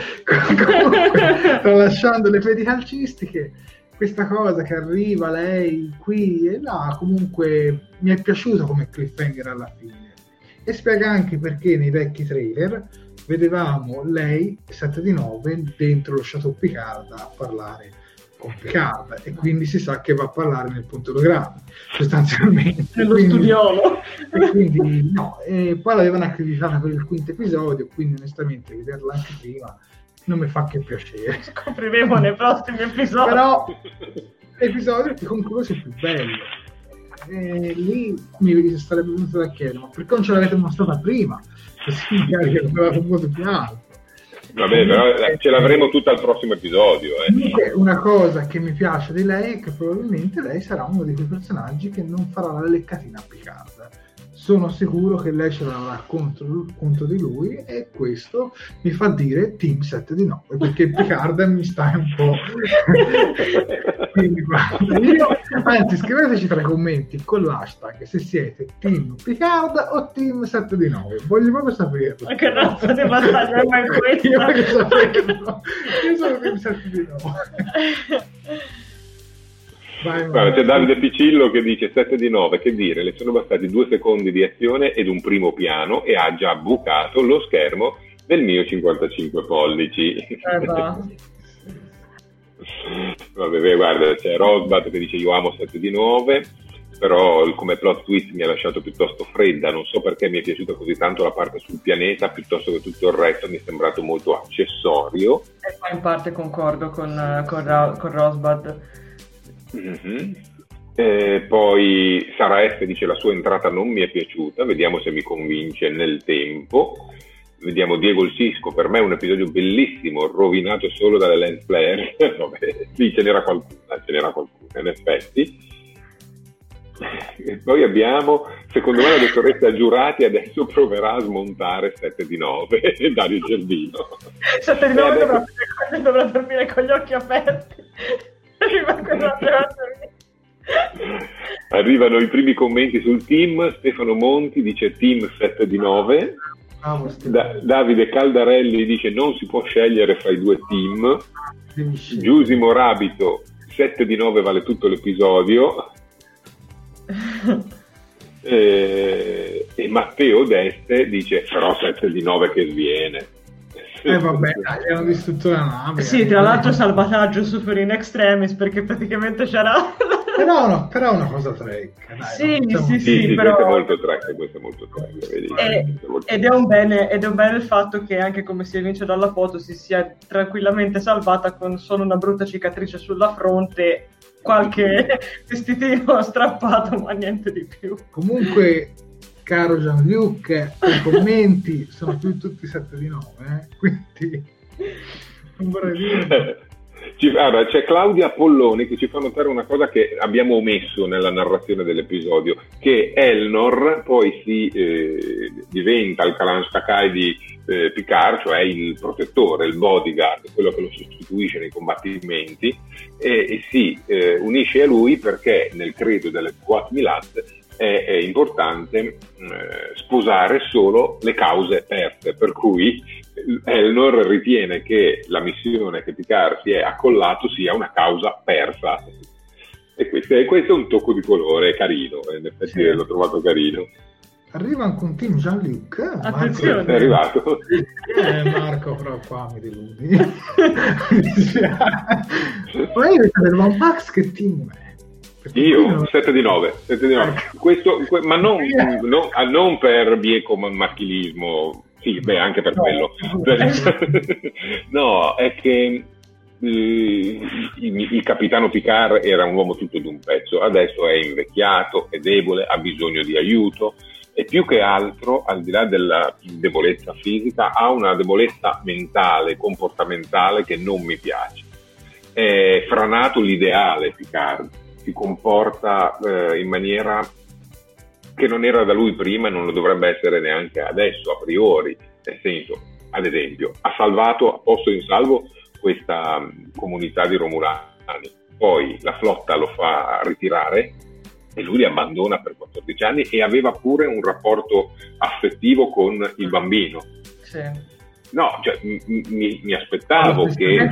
Ah, sì. Ma infatti quello che io prima volevo dire, che poi non ho detto quando si parlava della prima scena, ma non mi voglio dilungare troppo, diciamo che a me la cosa che è piaciuta della scena iniziale con eh, Elnor è proprio, diciamo, il finale, perché come dicevo, lui non, non, cioè, non, ha il co- cioè, cioè, Luke non ha il coraggio di andare a dire a Elnor guarda, me ne devo andare. Lui va dalle suore e gli dice no, scu- sapete, mi hanno, insomma, è successo questo e quest'altro, devo andare via. E il povero Elnor piccino lo guarda da dietro la tenda con, con, con gli occhioni da cucciolo, ed effettivamente poi è chiaro che rimane tradito dannazione, quindi anche se la conosco poco, team sette di nove tipo subito. Comunque, cioè... tornando, tornando ai discorsi di Picard, cose. Adesso stanno arrivando anche molti team Jean-Luc. Attenzione, si sta ribaltando Marco, la situazione. Loprieno che l'ho perso, vediamo se lo ripesco, che diceva perché era il suo capitano preferito. Comunque è anche il mio capitano preferito Jean-Luc Picard. E anzi, paradossalmente, non lo sa nessuno, lo sa soltanto Max. Eh? Mm. Voyager è la serie di Star Trek che mi è piaciuta di meno. Lo so anch'io. Quindi adesso lo sapete, adesso tutti mi odierete, però Jean-Luc Picard per ora non mi sta piacendo, un po' come ho spiegato prima, ma per carità magari il prossimo episodio lo adoro e cambio totalmente opinione, perché siamo ancora in una fase in cui siamo ancora all'inizio, no? Però ci vuole un personaggio che arriva lì un po' a smontarlo, e secondo me sette di nove è il personaggio giusto. Quindi, perché tro- se no si prende troppo, capito, a troppe persone che che lo, su- lo supportano, ma non ha nessuno che gli va contro tendenza. Non so se mi spiego. No, ma hai perfettamente ragione. Io gli contento solo. nove ha tenuto testa anche a Genue, non farà complicata. Facciamo finire Max. Vai, che tipo per te? Vai, Max. No, no, dicevo semplicemente, chiudevo il discorso di prima, che cioè, mi sta bene che la flotta ti toglie le risorse, quindi da solo puoi fare poco. Però affitti una nave come hai fatto adesso, torni lì e spieghi la situazione piuttosto. Cioè mancano dei conne- delle connessioni logiche. Il Picard che abbandona tutto e tutti, per quanto scorato dalla situazione, non ce lo vedo, è sempre stato un uomo forte, un uomo diplomatico, un uomo di polso, ed era l'ammiraglio di quattordici anni prima, non era il vecchietto che ci fanno vedere adesso. Mm. Eh, c'è qualcosa che non mi convince in come viene mh, dipinto Picard ora. E quindi team sette di nove, ecco, era questo il discorso. Guarda, c'è Claudia Polloni che dice come scegliere tra mamma e papà, non si può. Eh, eh ma io in questo caso scelgo la mamma. Dai, scherzo, stiamo scherzando ovviamente. Eh, qua dice Marco sempre opinione, comunque torna a dire, secondo me sette di nove sta dove sono finiti i synth. Eh, vabbè, ci sono commenti discord- discordanti, come è giusto che sia. Eh, vedremo nello sviluppo dei prossimi episodi che cosa succede. Comunque l'episodio si chiude sul Max ha fatto il Jared e io ho fatto il Max. Divertite noi ragazzi con questo episodio. Vai Max. Eh, no, comunque l'episodio si chiude sul volto di sette di nove, e cosa succederà nel prossimo episodio? Chi lo sa? No, anticipiamo che eh, come sempre poi vi daremo qualche anticipazione, ecco, diciamo così. Eh, John De Pond, chiudiamo, io direi di chiudere l'analisi dell'episodio con questo commento. Comunque Picard viene dipinto così perché verrà guarito alla fine, tutta questa debolezza esposta serve anche a questo. Vabbè, è il percorso, è il percorso dell'eroe, deve eh, fallire per poi eh, redimersi. Speriamo che sia così. Adesso Michael Burn nella prima stagione, cioè, io, io, forse sarò io folle, ma io vedo dei parallelismi. Ma, eh, ma come tu mi facevi notare che nei personaggi minori certi personaggi si assomigliassero, per me anche nella gestione dei protagonisti c'è la stessa la stessa cosa. Però il discorso è questo, è che Michael Burnham comunque io non la conoscevo, quindi ti potevi inventare quello che ti pareva. Mm. Su Picard io nella mia, nel, nei miei ideali l'ho strutturato in una certa maniera, e quindi faccio fatica a, a vedere questa sorta di evoluzione barra involuzione mm. di certe cose. Ma poi per carità in certi episodi l'ho apprezzato anche tantissimo, eh, però non lo so. Cioè, c'è qualcosa che tiene, mi tiene il freno premuto. Siamo arrivati alla fine di eh, questa analisi, e quindi adesso ci possiamo dedicare, se non ci sono altri eh, commenti rilevanti, ai consueti consigli per gli acquisti di fine puntata. Parliamo tanto di Picard, e a questo punto se, se, potremo andare a scoprire qualche cosa in più su ciò che è successo prima della serie Star Trek Picard. È appena uscito il libro in lingua inglese, ma disponibile anche su Amazon eh, per l'acquisto in Italia, sempre in lingua inglese, il libro The Last Best Hope, l'ultima miglior speranza, scritto da Una McCormack. È il prequel di Star Trek Picard, in cui viene narrato che cosa è successo all'epoca dell'esplosione eh, della stella romulana, e in questo libro possiamo approfondire il rapporto che c'è tra l'ammiraglio Picard dell'epoca e un capitano in particolare, il capitano Kirsten Clancy, che è colei che poi diventa il, cap- il comandante in capo della flotta e con cui Picard si scontra, l'abbiamo visto nel secondo episodio, e eh, la Clancy gli tiene testa e lo manda a spigolare. Però in quello scambio di battute si evince che c'è stato un trascorso tra i due che non è finito bene, non un trascorso amoroso, eh. Si intende proprio uno screzio, qualche cosa tra di loro che non è andato bene. In questo libro possiamo scoprire quello che è successo. Come sempre, anzi vado a farlo subito, vi lascio il link, eh, lo facciamo in diretta, per l'eventuale visione del... Eh, se ci riusciamo, no, non ci riusciamo, non funziona, aspetta, eh, devo copiare di qua e incollare di qua, eccolo qui, per, eh, lo sto mandando nel flusso sia su Facebook che su YouTube, il link Grande per Max. L'eventuale acquisto. Abbiamo anche un altro consiglio per gli acquisti. Eh... Eh, scusami Max, Daniele Finna ci chiede, libro o fumetto come quello? Libro, libro. Questo è un libro, è un romanzo. Una McCormack ha già scritto romanzi Trek, molti su Deep Space Nine e Voyager, a breve dovrà, a luglio mi sembra, dovrà uscire ehm, il, la autobiografia di Catherine Janeway, però mm. scritta da una McCormack, con tutta la storia di Catherine Janeway. Eh, mi segna- vedo che segnalano che su YouTube è arrivato, vedo anche su Facebook dovrebbe mm-hmm. essere arrivato. Passiamo al prossimo articolo, una bella Enterprise tutta d'oro luccicante, si tratta dei modellini della Eagle Moss. Molto bene, eh, ci avevo scritto anche un articolo. È, è notevole, è decisamente sì. notevole, è, diciamo che è un po' un must per chi ha già molti altri modellini della Eagle Moss, che puntualmente produce un sacco di, eh, di modelli, l'ultimo in termini di tempo per l'uscita è lo Sparviero classe D sette Klingon, eh, visto in Discovery, nella seconda stagione di Discovery, che ne abbiamo scritto anche, appunto, anche di questo un, un articolo, lo potete recuperare sulla nostra pagina w w w punto talking trek punto i t. mm. Vi metto il link per l'acquisto direttamente dal sito Eagle Moss per chi fosse interessato, è un bel pezzo da mettere nella propria collezione. Ultima cosa, basta col consiglio per gli acquisti, per fare ciò che desiderate. Dopo la diretta, sappiate, ricordatevelo che se andate su Telegram troverete questa volta non, un, non uno, ma due filmati in anteprima, il trailer del prossimo episodio e una scena anticipativa, anticipatoria, aggiuntiva. Quindi ne postiamo due su Telegram, non appena chiudiamo qui, partiamo dall'altra parte. Vedo Alberto Cuffaro, dice io il mio portafogli vi odiamo e noi ti amiamo invece. Vabbè, che dire Max, ringraziamo tutti i nostri spettatori io. Che anche stasera abbiamo fatto molti più ascolti rispetto alla scorsa settimana, nonostante la scorsa settimana c'era Sanremo, quindi eh, Stefano Monti ci chiede come raggiungere il nostro canale Telegram. Un attimo che gli diamo il collegamento, aspetta, allora aspetta, dai. Tra i commenti il esatto. canale ah, aspetta eh, vado a cercare come si fa qui, eccolo, eh, sì.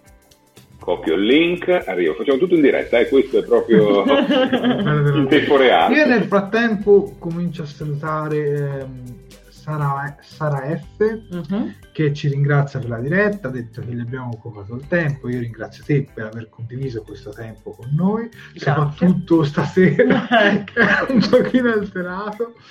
Sono sicuro che nei prossimi episodi probabilmente tornerò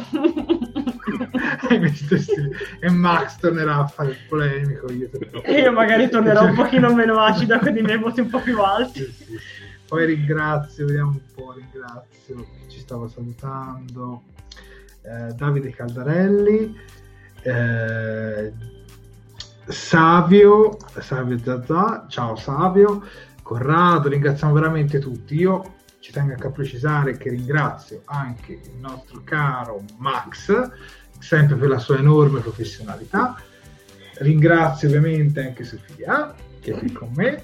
Questo no, non mi vedete forse mai più a fronte. No, perché la persona è il massimo.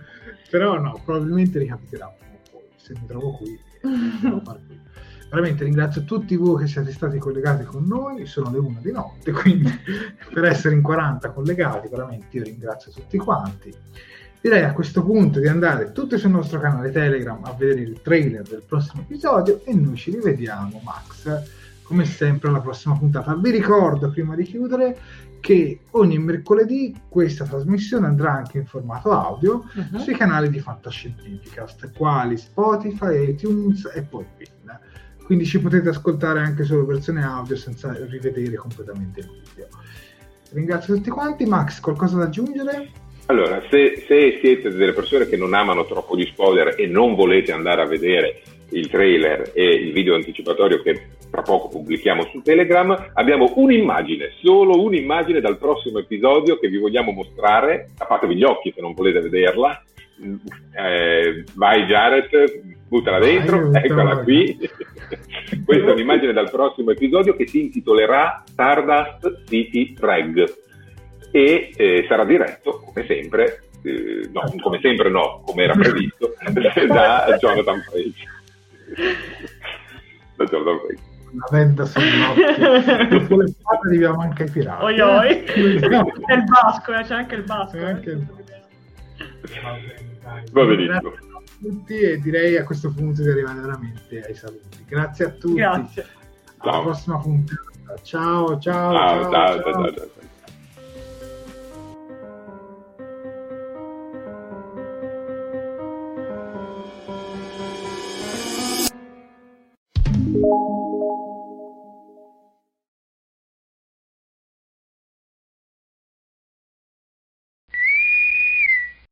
Fantascientificast e Talking Trek sono produzioni amatoriali, non si intende infrangere alcun copyright, i cui diritti appartengono ai rispettivi detentori. Fantascientificast e Talking Trek non sono in nessun modo affiliati o sponsorizzati da C B S Corporation o da chi detiene l'uso del marchio Star Trek in Italia.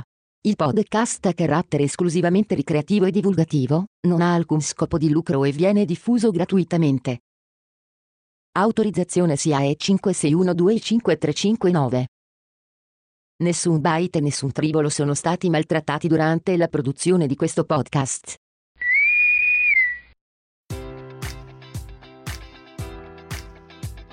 Enjoy all your favorite sports like never before at BetMGM. Sign up using code Buckeye and receive up to fifteen hundred dollars back in bonus bets if you don't win your first bet. When you register with BetMGM, you'll get instant access to a variety of parlay selection features, live betting options, and the best daily promotions in the business. And with BetMGM at your fingertips, every play and every game matters more than ever. Place your money line, prop or parlay bets with the king of sportsbooks today. Sign up using code Buckeye and receive up to fifteen hundred dollars back in bonus bets if you don't win your first bet. BetMGM and GameSense remind you to play responsibly, twenty-one plus and present in Ohio, subject to eligibility requirements. Rewards are non-withdrawable bonus bets that expire in seven days. Gambling problem? Call one eight hundred gambler in partnership with M G M Northfield Park.